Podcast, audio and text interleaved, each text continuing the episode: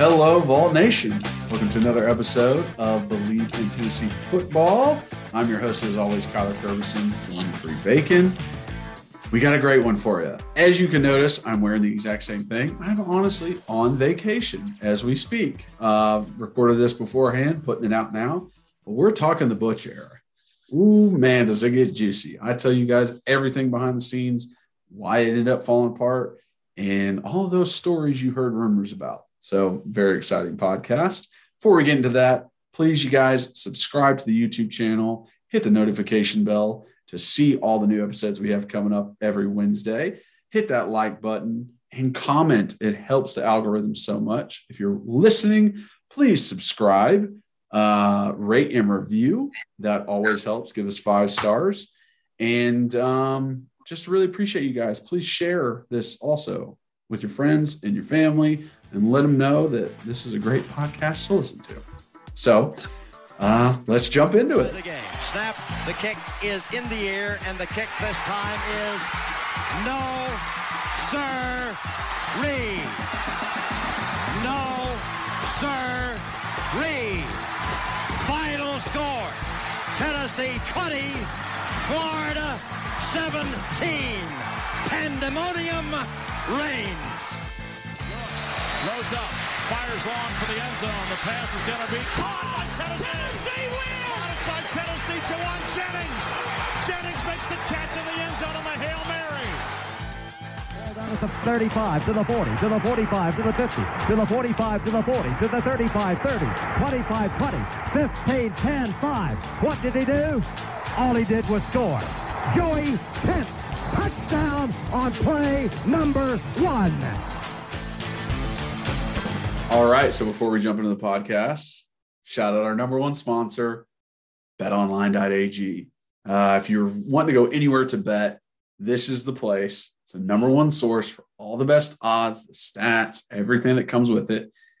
They've got stuff on the NBA playoffs going on. They've got stuff on MLB. They have golf. They have fighting. They have even casino. So everything you could think of. This is the place to go. It's the best place to bet, and it makes everything more exciting when you do it. So hop on over there. When you do go over there, it's super easy to get started. Um, you can use your mobile device or you can go on their website and use a promo code BLEAV. That's B L E A V when you sign up and you receive a 50% welcome bonus on your first deposit. So, awesome. Free money. So why not use Bleav as your little code when you go there? Um, tell them tell them that we sent you uh, so head on over. Again that's b-l-e-a-v promo code to get that 50% welcome bonus. Bet online where the game starts.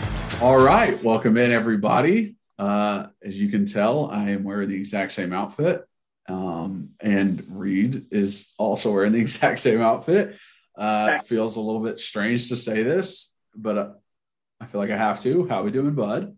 I'm good. I'm good. Thanks for asking. Everything's great. I had to change my angle. Now I kind of look like I'm sitting in the same spot down here in this house in Naples, but I had to change the angle just so I could plug my phone up so it doesn't die. Yes. You still got the nice big clock behind you. Yeah. That's what Uh, matters. Yeah. One day it's going to fall on me and just knock me out. Um, so this podcast is all the Butch era. This, This is, is- let me say this. Let me say this. this is the perfect. Uh, this is the perfect summer podcast because there's just a lot of there's some dead period. There's there's not a ton of stuff to talk, talk about, but this is a great pod for people who love to hear the stories, love to hear the stuff that we don't get to see, get to do all that. So that's what we're really going to dive into. As you said, we did this a little bit with the Dooley era. Now we're going to do our Butch era which because I think it, I think Butch is so fascinating. I really do, or like that. Not necessarily him in general, but just his time at UT. Definitely. Uh, and for anybody who's watching or listening, please comment on a question you might have and what you want to hear about. Because I'll tell you, uh, some things I'll forget, which is, you know, one of the reasons why I have Reed here to help me remember um, any kind of good stories. But y'all definitely leave comments and ask questions. I will answer them. But to start, um, the introduction. Let me let me let me let me let me ask you this, Kyler, to start. Go ahead. You can introduce or whatever you want to do. I want to hear your first impression of Butch when you are wherever you are, and you guys find out that Butch Jones from the University of Cincinnati, who came to came to Neyland, did I say it right that time? Neyland.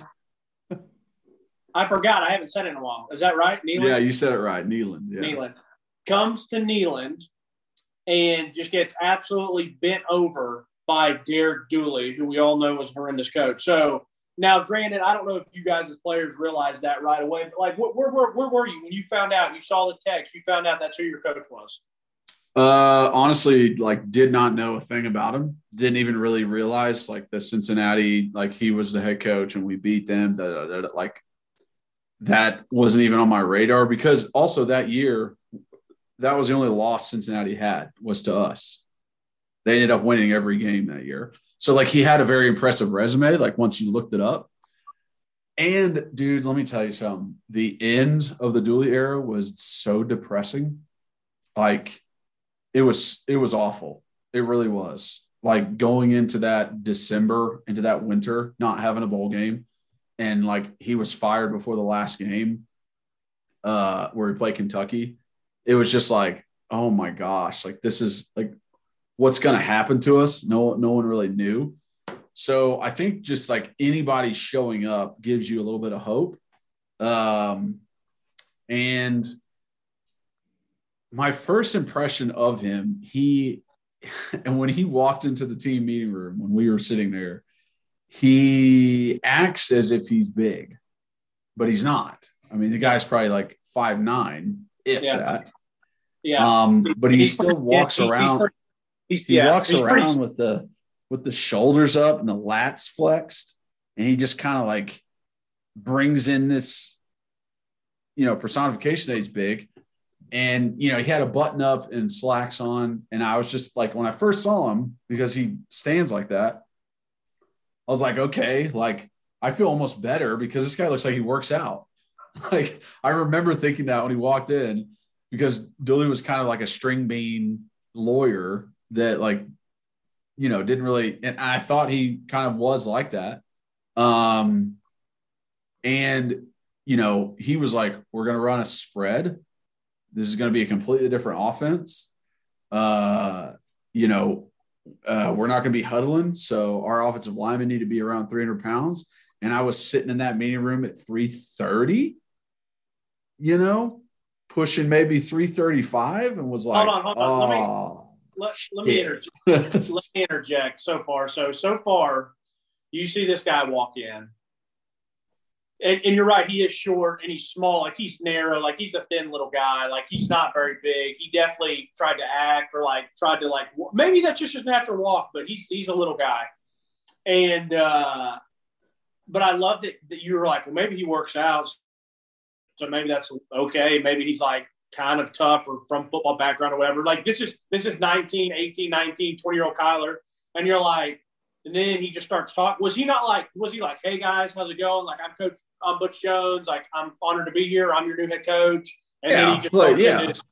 introduced himself and all that, but that shit doesn't matter. I don't care how many kids you have. How are we going to Yeah. win games? Yeah. So anyway, so then he goes in, he's like, this is what we're gonna do. And and did he start by saying we're gonna run a spread, or was he like, we're gonna be tough, we're gonna play hard? Like, did he do that coach speak or like He definitely did the coach whatever? speak. Because I know He definitely I did the know coach what speak. I That, I that- know that's, what he that's who he is. I know, I know. But I know once he mentioned that you need to get to 300, you probably didn't hear anything else the rest of the meeting. yes, you're you're you're exactly right. Uh, he did the coach speak, but coach speak is coach speak until something else happens. Like it's just like okay, whatever, whatever, whatever, whatever. Like you hear the stuff until there's actual solidified like action put to it. You don't really care. Um, and everyone was concerned about what kind of offense and what kind of defense is going to be run because it's like, am I going to get to play? Right. Uh, you know, defense was really concerned about what de- we just they just got done with Sal Sunseri and running a hybrid bear defense 4-3 and they're just like that was shitty. We were the worst defense in the league. And he's Worst like, defense in like UT football history. Yeah. He's like, we're going to run a 4 3. This is what we're going to run. And everybody's like, yes, thank God. Thank God we go back to it. Da, da, da, da. And, you know, he's like, we're going to run a spread. We're going to be up tempo. We're going to be fast. And that was all new to us. Right, right. But it was exciting because I'd run up tempo in high school. And I was like, okay, I know what I'm doing with that. I, I, I was like, I love tackle when I didn't have to put my hand in the dirt. So, yeah, this is to be great.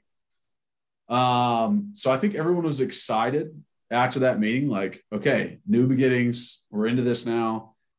And that ended up being the same time I hurt my back in college. I heard it in December before he got introduced, uh, you know, sometime January, I guess. And uh, then it like really flared up. I missed a lot of workouts. I missed uh, you know, like two months, two and a half months before spring ball. And then once spring ball started, I wore a nice back brace and, you know, was able to do all those practices. But still, during that entire time, it was I need to lose two pounds every week and keep it off. So we would weigh Mondays and Fridays. And it was like, okay, your goal, like it would give you a goal on Monday, be like, you need to weigh 328 because you weighed in at 330 by Friday. So Friday comes, you're 328. And then the next Monday, they're like, you have to be 328 when you come in on Monday. And it was just every week, two pounds and very unhealthy ways to try and lose weight. Like I wouldn't eat dinner Thursday nights so that I would make weight on Friday mornings and like literally go to the bathroom multiple times, like pee, poop, like try and force out poops so that I would weigh less, get in the hot tub and sweat so I would weigh less. And uh not healthy, but it's like do whatever you got to do to get where you want to go. Like Right. that's just that's just what it has to be. Um and it was I mean it was definitely something that we needed because like I said in the Dooley podcast there was not dis there was no discipline under Dooley. No, nobody was held accountable for anything. And with Butch coming in and being a new coach, it was like he had he didn't know who anybody was. So it was like you have to prove yourself all over again. Like this guy doesn't know who you are, doesn't know what star recruit you were or anything like that. He'll cut you. Like he'll kick you off the team if you do something out of line because he's not connected to you. He doesn't like he didn't bring you in.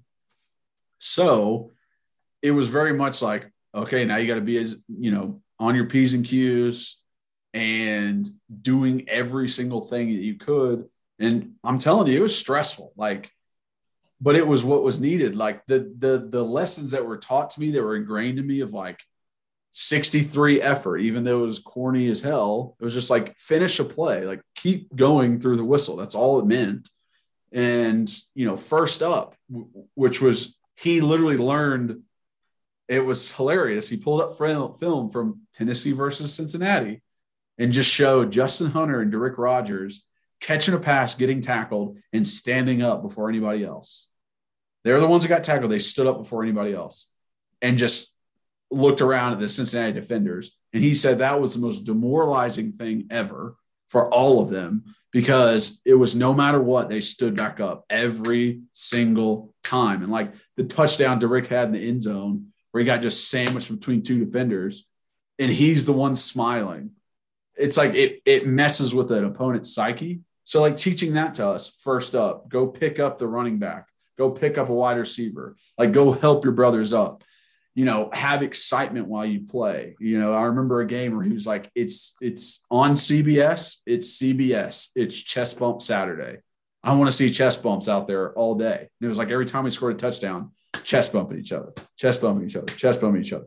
And it's just little stuff like that that like actually for a 19 year old or 20 year old, it's teaching you a lesson, maybe with a dumb saying, but you're still getting the lesson. And that part of it is the reason why when people are like, Butch was the worst thing that happened at Tennessee. I can't believe he, you know, was our coach and like he was so bad. That's the reason why I'm like, well, I can't say he was all bad. Like he.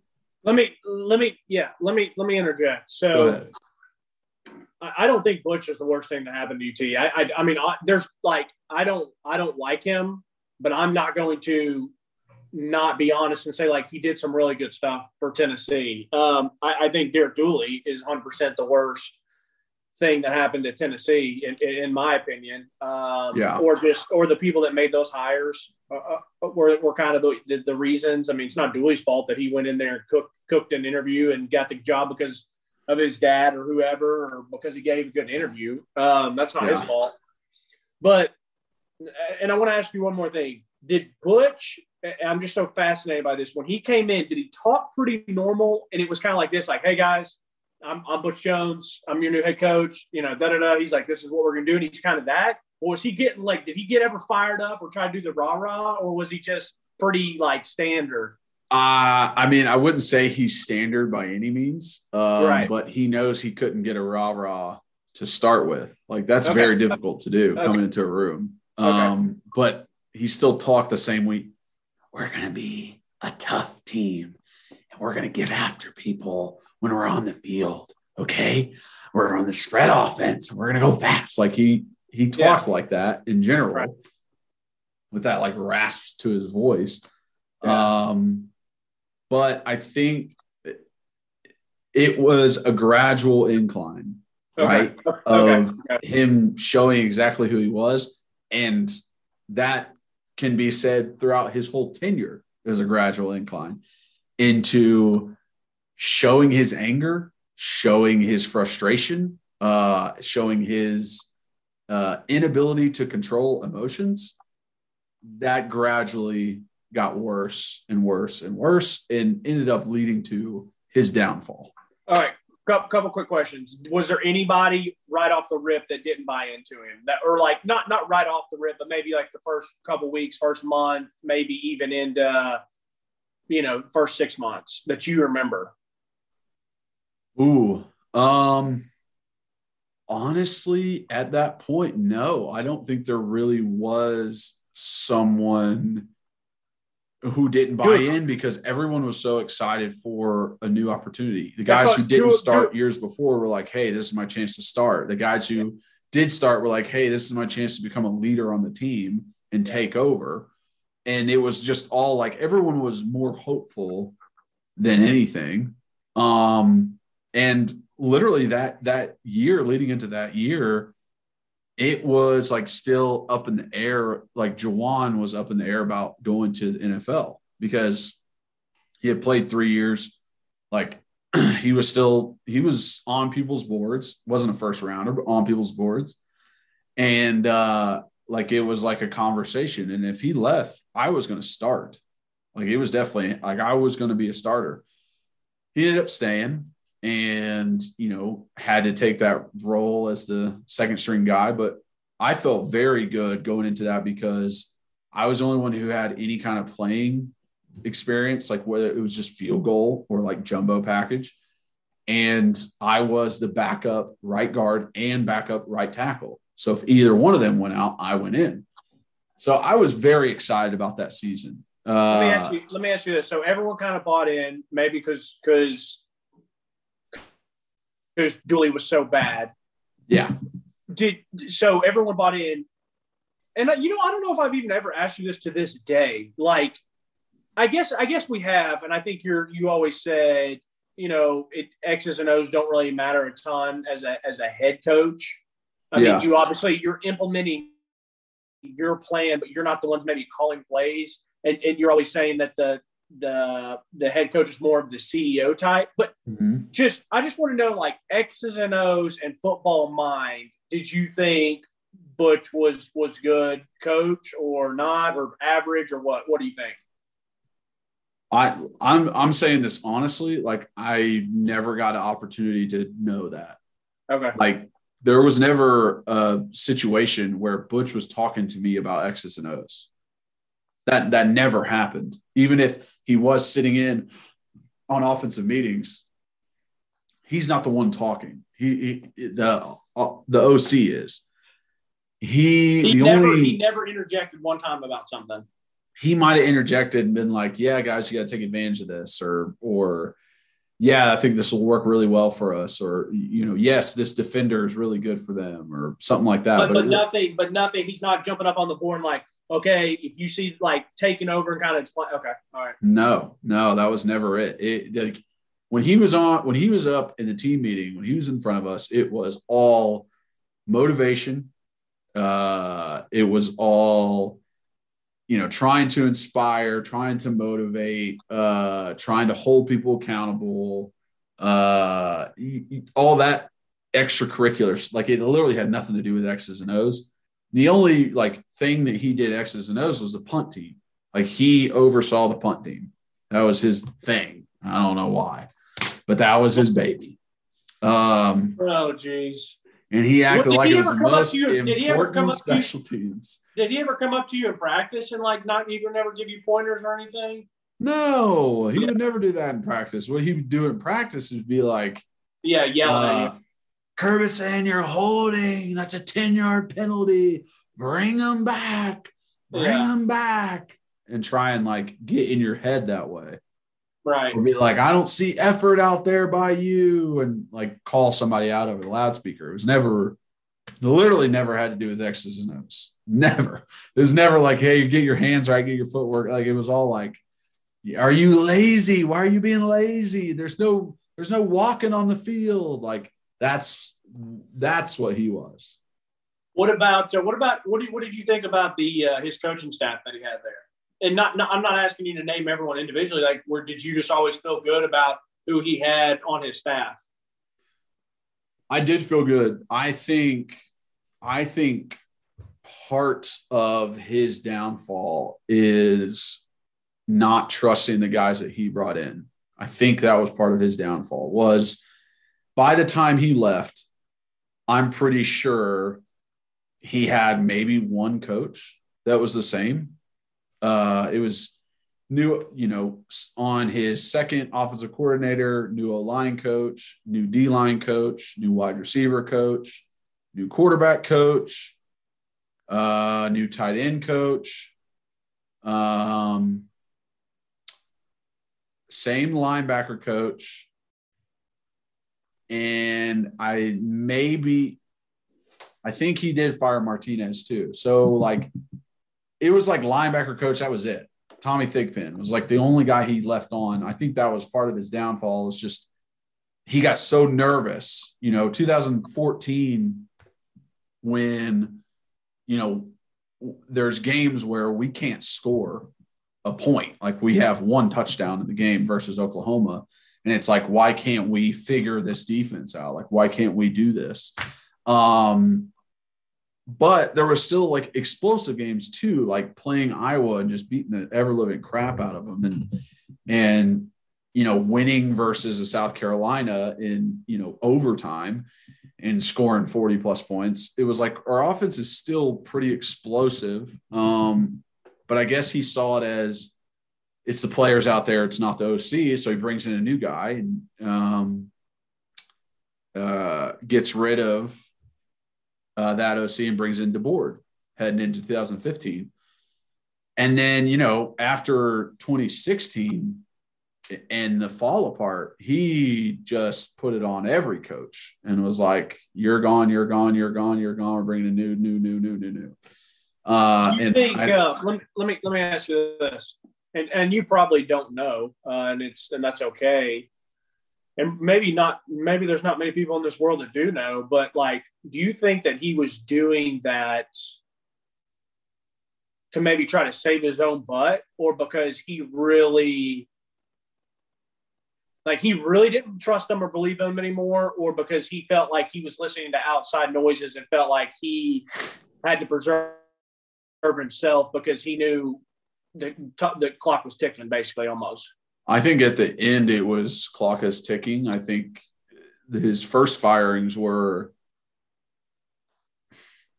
where like we're in the SEC now.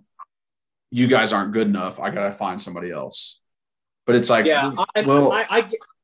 I get I get what you're trying to get at by saying like this is SEC, this isn't you know Cincinnati football. But it's like the grass isn't always greener. You know, like it, it's not easy just to find an amazing OC or amazing DC. Like it, that, that's that's not just a simple task. And in some aspects, I think he should have been more patient, which he never was good with.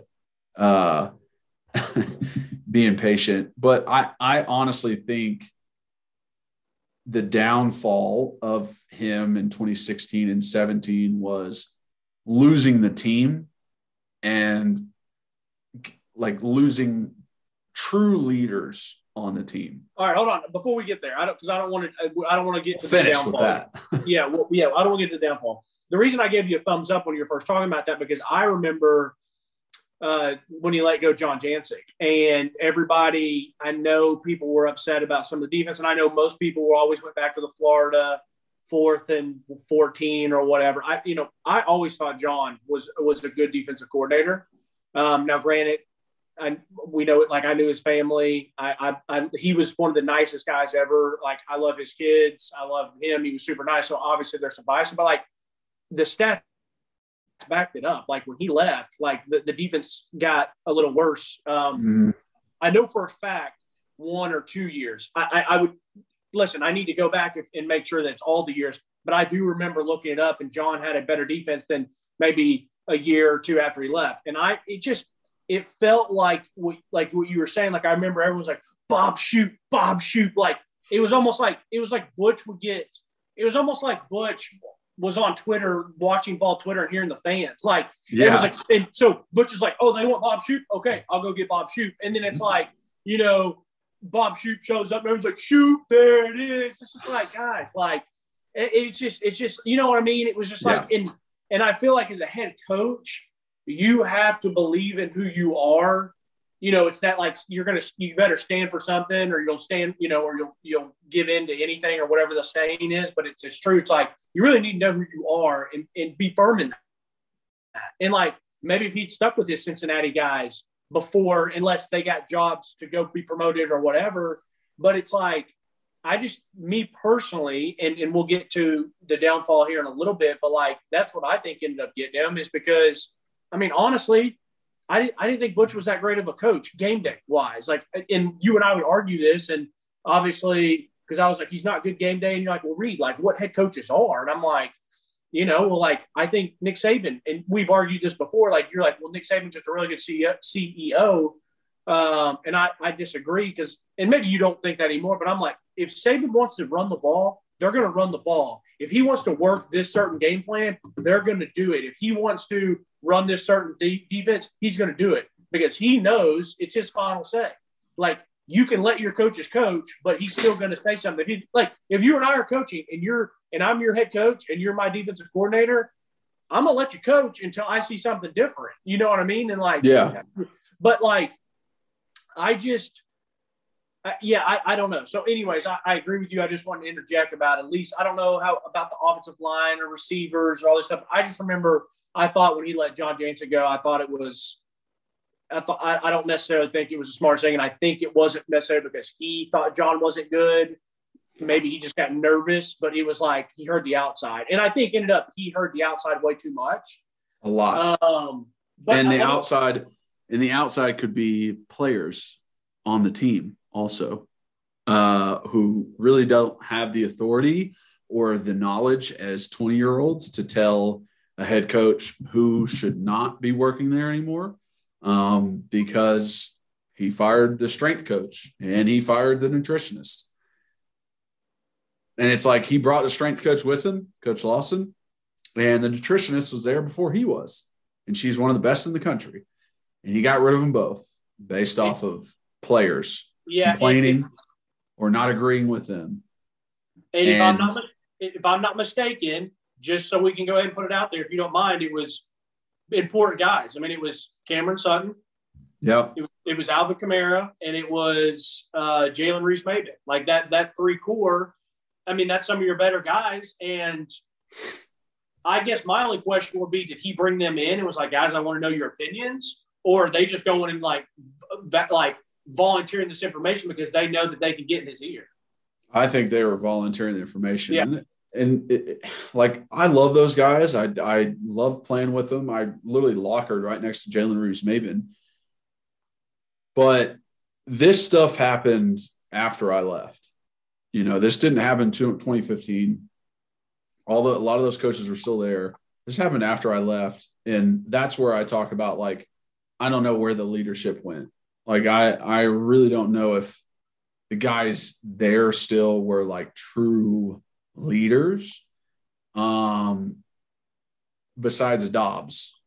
Like that's the only one I would I would say Well, is. maybe and, and, and maybe they were leading in ways that they thought that was being a leader. And listen, I, and I want to make sure this gets clear. I, you're not attacking those three guys because you've never spoken a bad word about any of those three guys to me. You you root for all three of them big time in, in the league. Like you love all those guys. You you know like so. I'm not saying that you're bad talking those guys. You had just mentioned to me before like you felt like those three guys got in his ear, whether Yeah. it was right, wrong, or indifferent.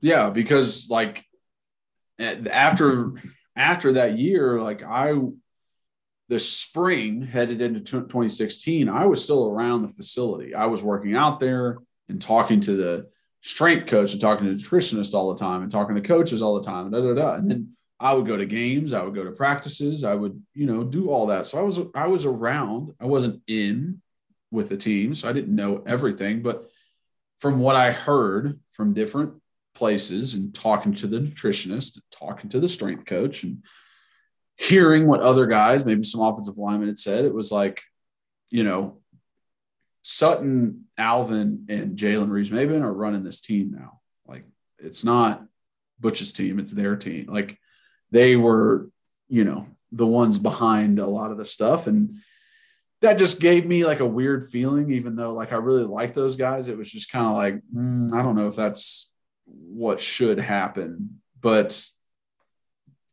I mean, like I said, I still love those guys. I saw uh, Sutton and Reeves Maybin at the golf tournament with Dobbs um, and tried to get him to come on the podcast. They weren't having it quite quite like that. But uh, I mean, I, I, I that's just what I heard. I don't want to say it's fact, but it makes sense to me based off of what I saw out of Butch before and just like really giving in to peer pressure, whether it be fans, uh, media, uh, you know, AD. Like, I think he just kind of like gave into that kind of stuff. You know, and that's and, and you know what? If he believed in those three guys, and, and listen, they're fabulous players. I mean, I, I'll never knock how hard they all played and and how good they were for Tennessee. Um, and you know what? If he wanted to put his eggs in those baskets, okay. But like, you have to, you know, you got to live with it. And so um, I'm not saying that's why they failed at all. I'm, I, I don't know. Like, I, I'm just saying, like, I know for one thing that's a fact that Butch Jones failed. Like, he he he failed in the fact that the way it ended and it and he and he and he and, the, and, and he got fired like that Mhm. that's why i say it was maybe a failure um, which is not it's not anything that's a big deal like it's pretty rare that a coach gets to stay somewhere for a long time you either do so well that you go up somewhere Mhm. or or you get to stay there long enough until you retire. But l- let me did you ever did you ever in your time while he was there be like where you're like he ain't it or like this isn't it or like there's some stuff that like made you nervous or worried as a player Yes. Um, before the 2015 season, so before my last year, during camp, I've like it was one of like the biggest roller coasters of a camp I'd ever been a part of lead into a season. And for a while, like I really didn't know what was going to happen that year. And it was very frustrating because it was my last year and I wanted us to be successful. And I knew that we could because I knew we had very good players on the team.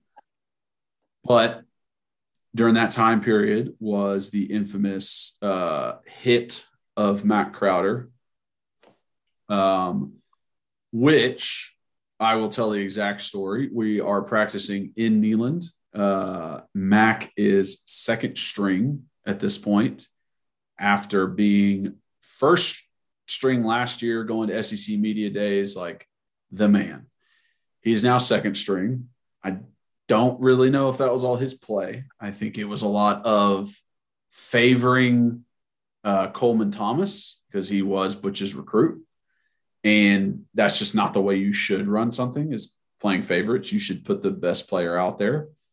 Uh, and I remember I came off the field with the ones. I was standing next to the huddle.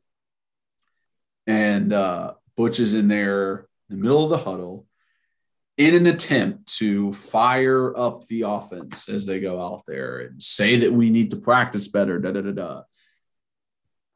And he's just screaming his head off, just red in the face.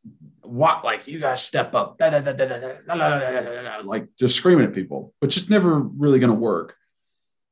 In his like screaming fit of like trying to do that, he punches Mac in the chest well, Mac has pads on, obviously, so it doesn't hurt Mac in, in any way. But he punches Mac in the chest, like, you need to step up. You're the leader of this offense, like as as, as a center.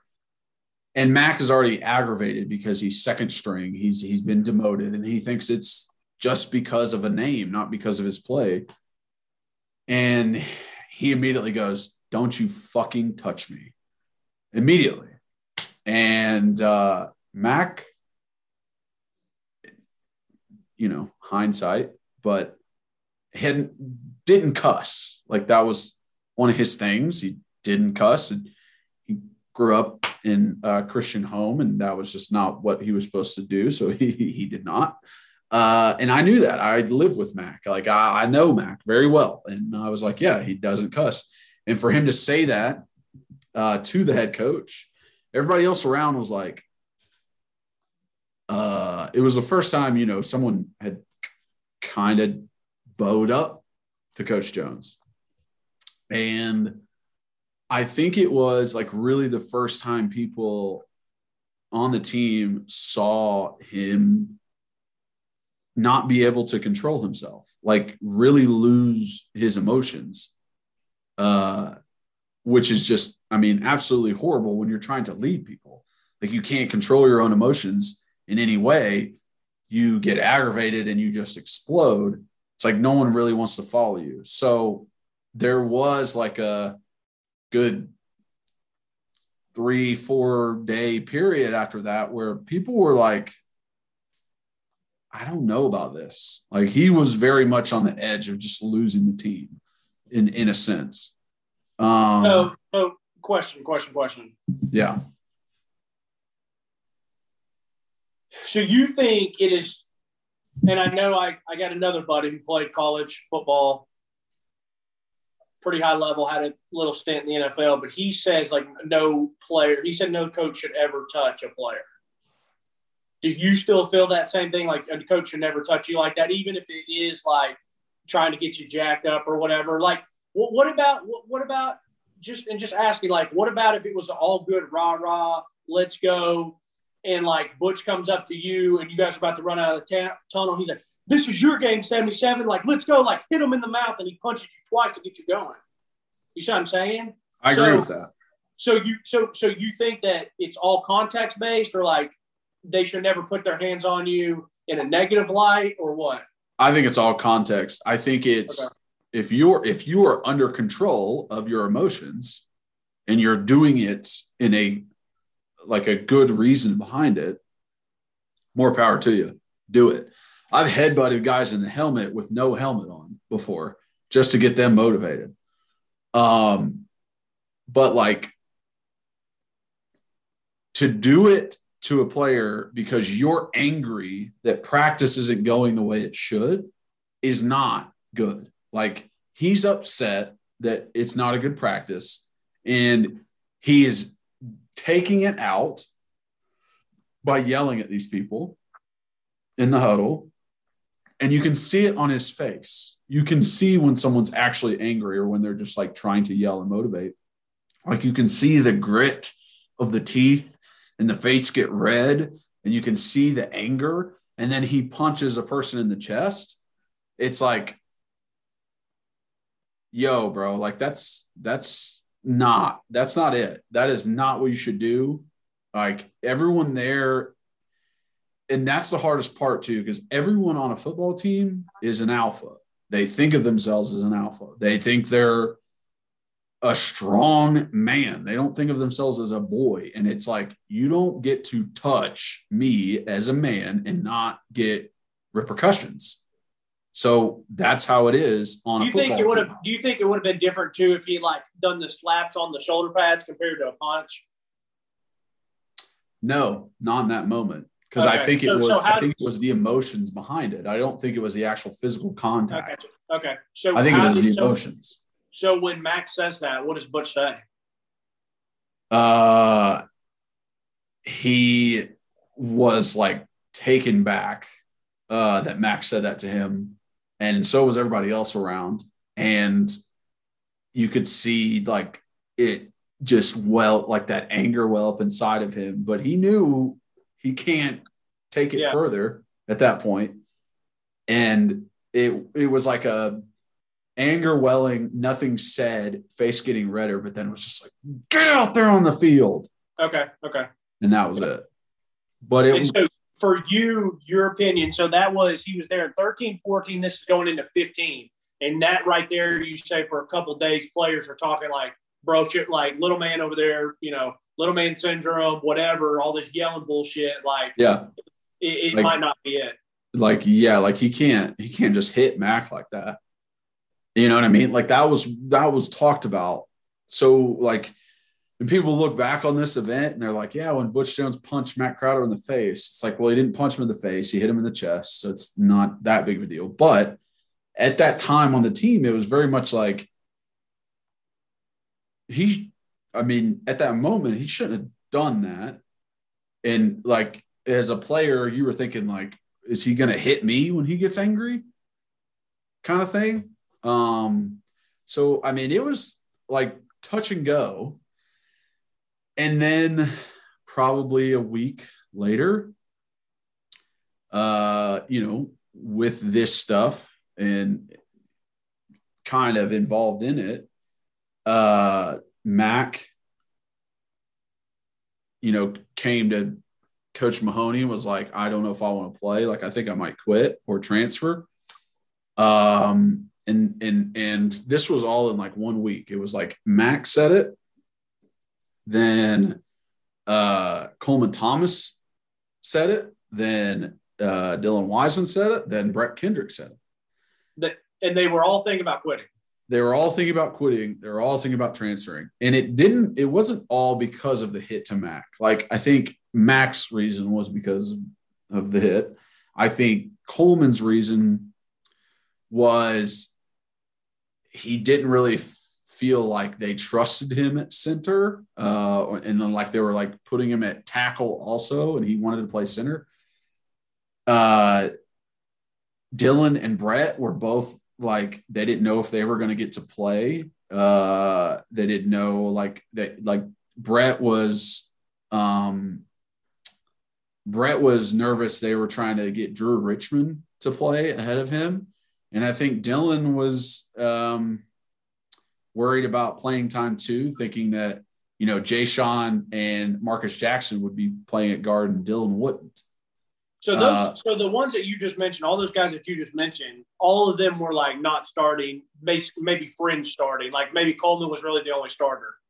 Brett was going to be a backup, probably. Dylan. they might have probably- been they might have been on the edge of fringe starting i think um you know brett probably was the most solidified of like you're going to start at, at right tackle um but coleman was also getting reps at right tackle and center so it was like coleman could play either Is this And- is this the year after they put him out there as a true freshman and just got him at left tackle? Yeah, that was I can't believe. Yeah, Yeah. That's- so this is a year after that. So it was like Brett didn't know if he was going to play because they might put Coleman out there. Coleman didn't know what position he was going to play. He wanted to play center. and he didn't know if he was going to play because he was also competing against Mac at center. Mac thought he wasn't going to play because he's competing against Coleman at center. Dylan thought he wasn't going to play because he's competing against Jashon Robertson and Marcus Jackson at both guards. And everyone was like, Woe is me. I don't like Yeah. this. I'm not going to get to play. Right. And I was the oldest guy there, uh, the leader of the offensive line room, and had to talk all of them back down to come back to the team and like don't do anything harsh or stupid two weeks before the season starts. Like this was real close to the first game. So Marcus Jackson ends up tearing his pec before the season. So Dylan Wiesman is playing the entire season at guard. Um, Brett is pretty much playing the entire season at tackle because they put Mac at second string at center and Coleman started. Every single one of those guys ended up starting at least one game for us in 2015. So it was very much like that's what I kept telling them like, guys, the fact that you think you're not going to play is ridiculous. You're going to get to play. Everyone got like, do you know what? how many people had to sub in last year? Like Charles Mosley had to play in a game in 2014. Like y'all are going to get to play. Well, let me say this though, so because I don't want to get us too deep in the weeds on this stuff. I want to keep on focus Yeah. on this stuff. But I, I think I think everyone that's played college football at one point thought about quitting and then maybe did quit or transfer because, like you said, woe is me, all this. Like we're all 17, 18, 19 year old kids. We're all can be babies about some things sometimes. But anyways, I think it speaks to the greater like that he didn't have control of his team, that he's thinking about having his entire or half of his offensive line leave two weeks before.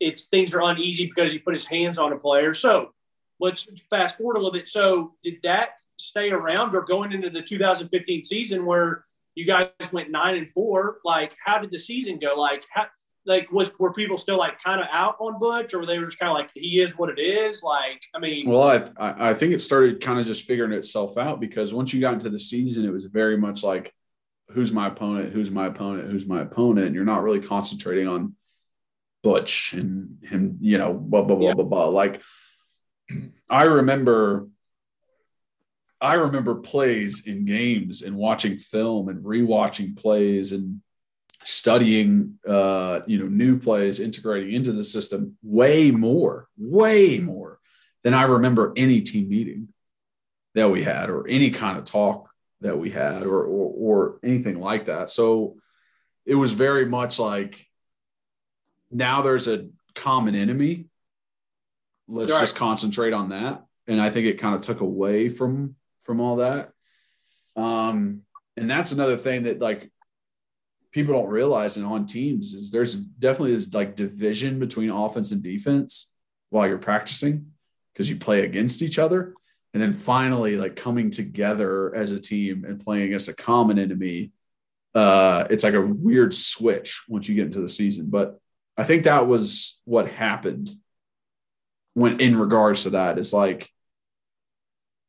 he wasn't it was he wasn't the main focus anymore Okay, a couple a couple other real quick things. Um, first off, what did the team feel like? And I know this is a tough question for you because you live with Justin Worley, but like, were the were the people not like? What was the deal with Worley and running that offense? Like, why would Worley not keep a couple? I remember being as a fan, and I was in college at that time. I'm like, if Bo freaking Wallace can keep a couple read options at Ole Miss to keep the defense off, and why is Justin Worley not doing it, or why is the coach not calling it? Like, what was that whole dynamic as a player, like running a spread offense? And it's not Worley's fault. Like Worley played hard, he played Mhm. tough. Like as a as Worley, like he might have to sit back and think some days when he's out on his porch drinking a beer, like, "F man, if I had not gone to UT and, and gone to play in a in a in a um, you know just like a pro style offense, like it could have changed his life maybe. Like I'm, you know, you don't know, but like, Yeah. what, what what was that whole dynamic and like why did he just feel the need? To leave him in there when he should have shouldn't have been playing. And I'm guessing you're going to say is because you know he was the most ready, protections wise, all that stuff. Yeah, I I mean, it was definitely like knowledge based because the quarterbacks behind him were Nathan Peterman, uh, Riley Ferguson and Josh Dobbs. Yeah. Uh, in 2013, Riley and Dobbs were freshmen, so Right. not ready. Like Right. in no way. Uh, Nathan was a sophomore, I think, his second year. Uh, so he's only like a year behind us, uh, me and Worley, and uh, ended up starting versus Florida, and we all know how that went. Right. Um, so it was very much like this is who you got. Like Okay. this is the quarterback you have. I, I like you said, like I think if we run a different offense, like Worley is a different person right now. Like, like if we would have kept the Chaney offense we had before with Tyler Bray, like Worley would have fit perfect in that Right. shotgun. There's no spread, but we're you know might be going five wide sometimes, and it's you know Did he did he not ever talk about why did he never even transfer to maybe try to go somewhere that was a better fit for him? transferring was different back then, man. I- no, And I know. he was a I know. starter. Like he started, so it wasn't like, and, and, and he started the season 13 and 14. It wasn't like he wasn't the starter to go into the season. He got hurt in 14. So eventually Dobbs came in. Yeah, I guess that makes I guess that makes sense as a competitor. You're like, all right, this year will be different. I'm the starter. I do you okay? So do you know if he was ever supposed to keep some of those, or were they just handoffs, or were they not read options, or what were they?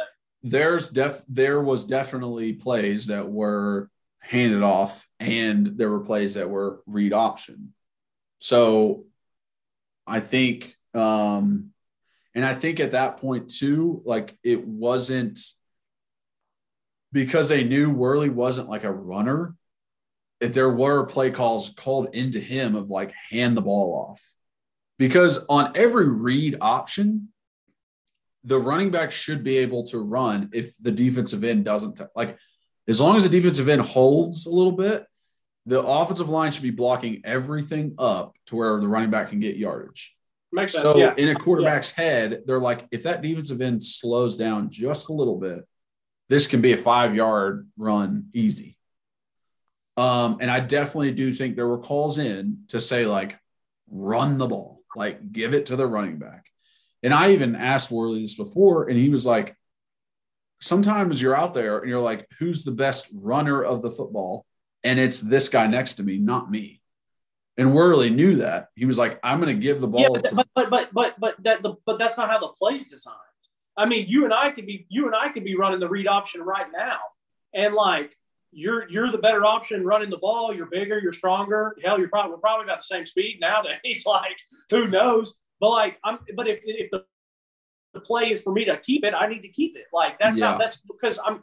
And, and listen, I get where Worley's coming from. It, that was just a fan frustration, man. I remember like wanting to pull my hair out, but it was just something I at least wanted to ask because I remember during that time. But anyways, um, yeah. And I think Worley struggled with like confidence in his running ability because Yeah. like Dobbs, Dobbs knew he could run the ball and Right. he wasn't afraid to. So it was like every opportunity he got, he was pulling it. You know what I mean? Yeah. So Well, let me let me let me ask you this: Are there any other before we get to the end of the the, the Butch era? Was there any other juicy stories or fights or any other things that happened that you were just like, what like what the hell is going on here? Well, I mean, I think I think the other juicy one was the AJ Johnson Drae Bowles scenario and how all that went down. Um, and you know, people would say that like Butch like alienated Drae or you know And what was punished him. I don't remember what was that. Are you talking about the rape case? yeah, Oh, okay, okay. yeah. So Drae Bowles was the one who said something. Uh, the girl apparently got in the car with Drae and his then girlfriend, uh, and had and said that she was raped. Um, Drae called his father, who was a policeman back home, and he told him like, "Hey, you should report this." So Drae reports it. You know, says everything. AJ Johnson is our best player, our leader on defense, uh, and a leader of the team. And it it was, I mean, it was weird. It was awkward. It was like, how do we go about this?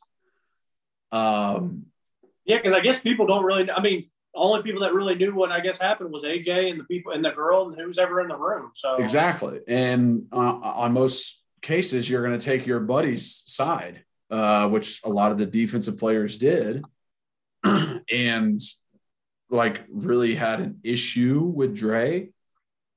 Um, and I think I think it was like for a week Drae wasn't there, and I think it was literally just because of like this needs to calm down, um, because some guys on their team are idiots, and I've talked about some of them before, but some of them are idiots, and they will just pop off because of this and not really put thought into it. So it was like let things calm down.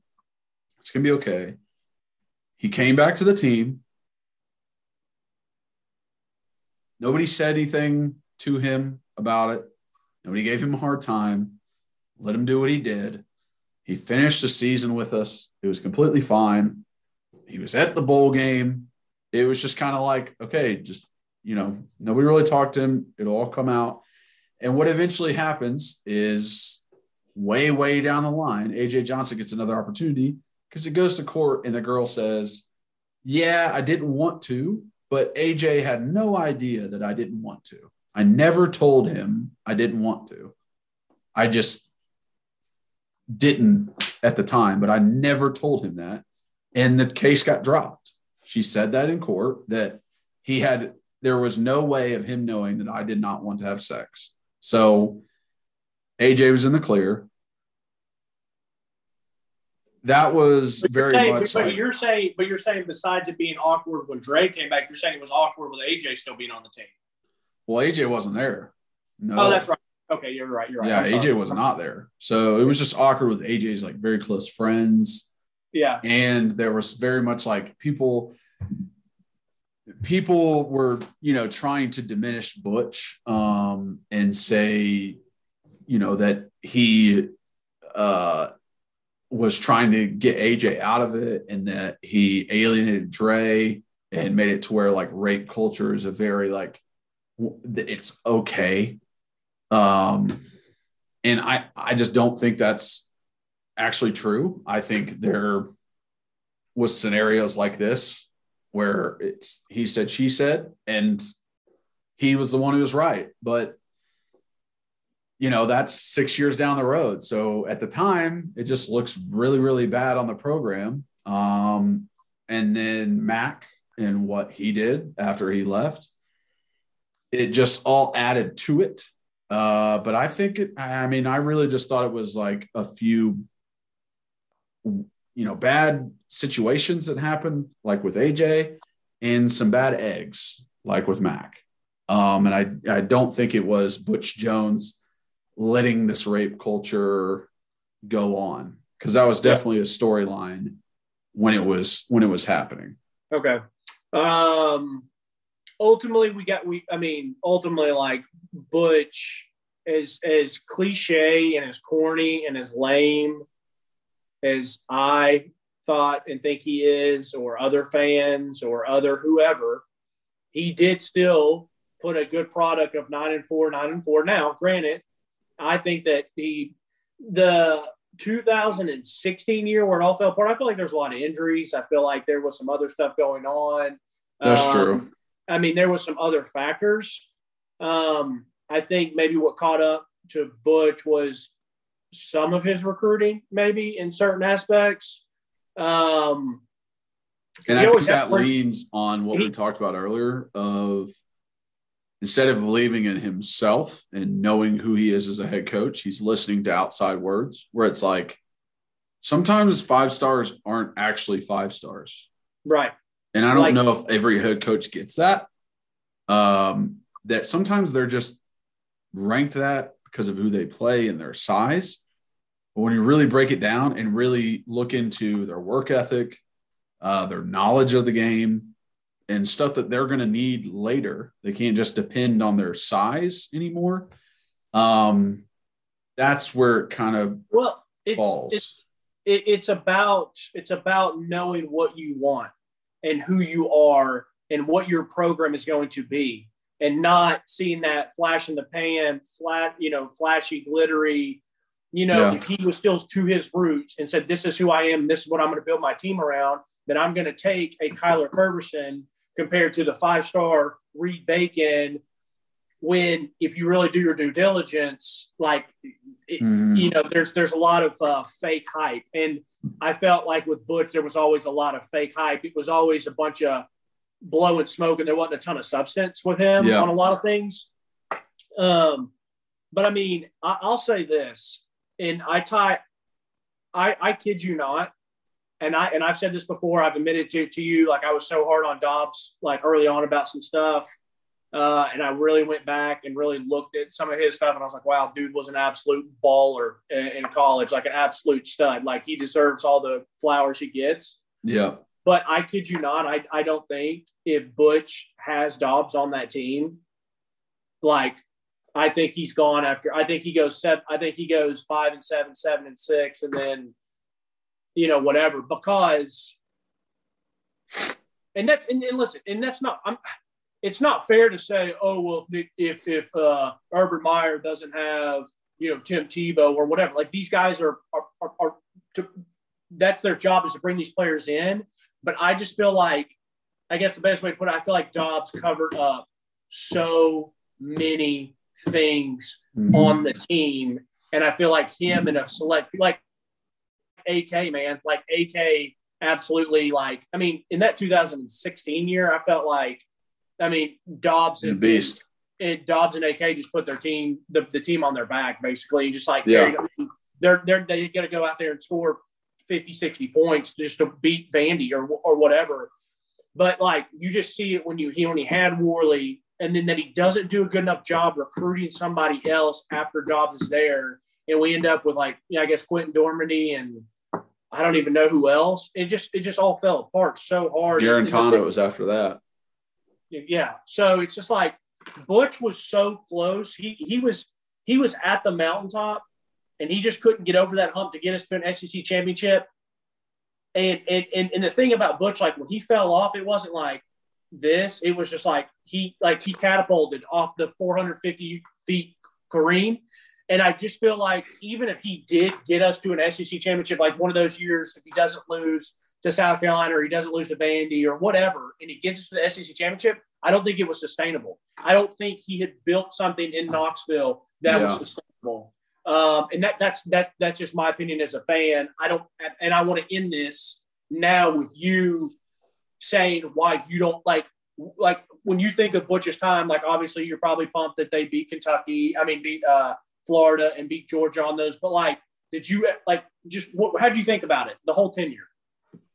Um, yeah, that's where I'm like so on the fence because, like I said in the beginning, he brought in things that needed to happen, but his his downfall had happened very fast, and it was because he didn't have the right pieces there. Like he got rid of coaches and staff members that he shouldn't have. He brought in players that he shouldn't have. He listened to people that he shouldn't have and it's just like it, it's just it's just not good. Like like why would you recruit a Quentin Dormady after you just lost like you just had justin worley leave and realize he's not a good fit for your offense? Why in the hell would you recruit another pocket passer exactly like justin worley? Doesn't make sense. Doesn't make sense at all was it because he's a four star and he's from Texas and people thought it was cool? Like, I mean, I exactly. Hey, this looks good on a recruiting ranking. Um, and it, it, it- uh, yeah. So I just think losing control of the team. I think you know whatever happened with Mac and how like that was on the fence of losing the team. Like I'm sure the Jalen Hurd leaving and him yelling at him and it, it, that helped to lose the team also. And like you, when did you yell at Jalen? well, when Jalen Hurd was in the Georgia game at Georgia, we ended up winning on the Hail Mary, but like he went out of the game in the third quarter after catching a touchdown, but Yeah, got yeah. I mean- hit and fumbled. Coach Jones yelled at him, and then he transferred, right? He didn't play the rest of the year. I know why. What, what was there? I mean, obviously yelled at him, but I mean, we get yelled at all the time when we're playing. Like, was what was what was there? Like, was there other stuff said or? I don't know if there was other stuff said. I think uh, Jalen had some outside forces in his ear, but Yeah. I, you know, I think it was just like after that point, and then we started losing. It was like he's losing the team with it. Um, Let me, let me let me ask you this: Do you feel like all the players just kind of started to see that he was just a he just didn't have a lot of substance to him? There was a lot of like that fake rah rah, like he can be influenced, like he doesn't maybe actually believe half this stuff or implement. I mean, is that I think, yeah, I think that's part of it too. Cause I mean, I realized that when I was there and he was there for two years after me. So it was like I knew that he was making up shit just to try and motivate us that wasn't real. And like people aren't dumb. And, like you might be able to get away with it with someone you're around for maybe just two years or maybe just three. But if someone's there for four to five years with you, which he had five total years, by the end of it, they're like, who the hell is this guy? Like, I can't trust a word he says. He's lying out of the side of his mouth all the time. So I think it's just, I think it's that losing the team. I think it's listening to outside forces, um, not believing in what he, who he is as a head coach and like what he wants from the team. And all of that just came crashing, crashing down to the earth. Like, like you said, very quickly. Um, and I mean, there was even a time he contacted me, and I think I can't remember if this was 16 or 17, and had me come to a practice, wanted me to come to a practice and literally just like be there with the offensive line. I think it was 16 because he saw that there was no leaders on the offensive line and they were getting their butts whooped. And there wasn't like a, a someone holding them accountable for anything. Uh, I think this was 2017 because Coach Mahoney wasn't there anymore. Um, and it was just like the fact that you want me to come in and try and fix the offensive line, like that's it's not going to happen. I'm not going to be able to do that. I don't play on this team anymore. I don't watch anything. Like Yeah. you need someone in this room to step up, not not me.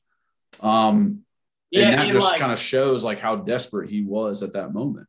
Yeah, and and that's that's a scary thing because you might have been removed for a year, maybe two, and like this is obviously no offense to you, but like you're not, you know, you you weren't in the NFL and you weren't like making all pros and pro like so it's like it's not like you're going to come in and all these guys are going to maybe immediately listen to you. They might be like, oh, like I mean, some guys have a friendship with you and they'd be like, okay, I'll listen to him, or some guys be like, you know, you get older you know, I can think about it. Guy comes back. I'm like, bro, get out of here, old head. Like you're gone. Yeah. Like I, you know, I know better than you, or, or whatever. Yeah, But um,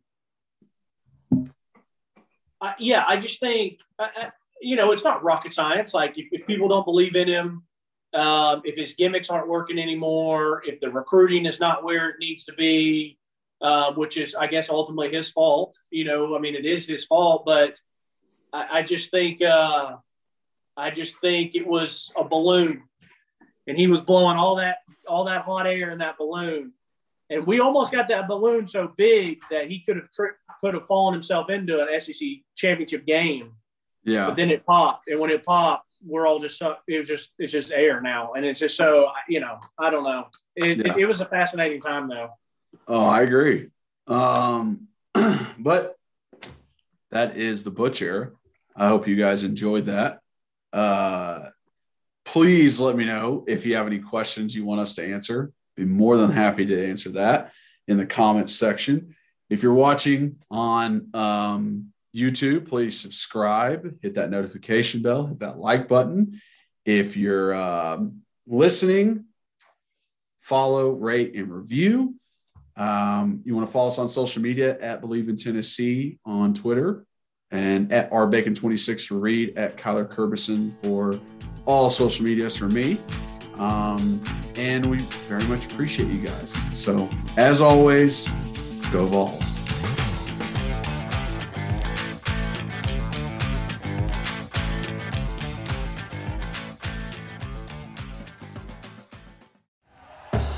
Thank you for listening to Bleav. You can show support to your host by subscribing to the show and giving us a five star rating on your preferred platform. Check us out at Bleav.com and search for B L E A V on YouTube.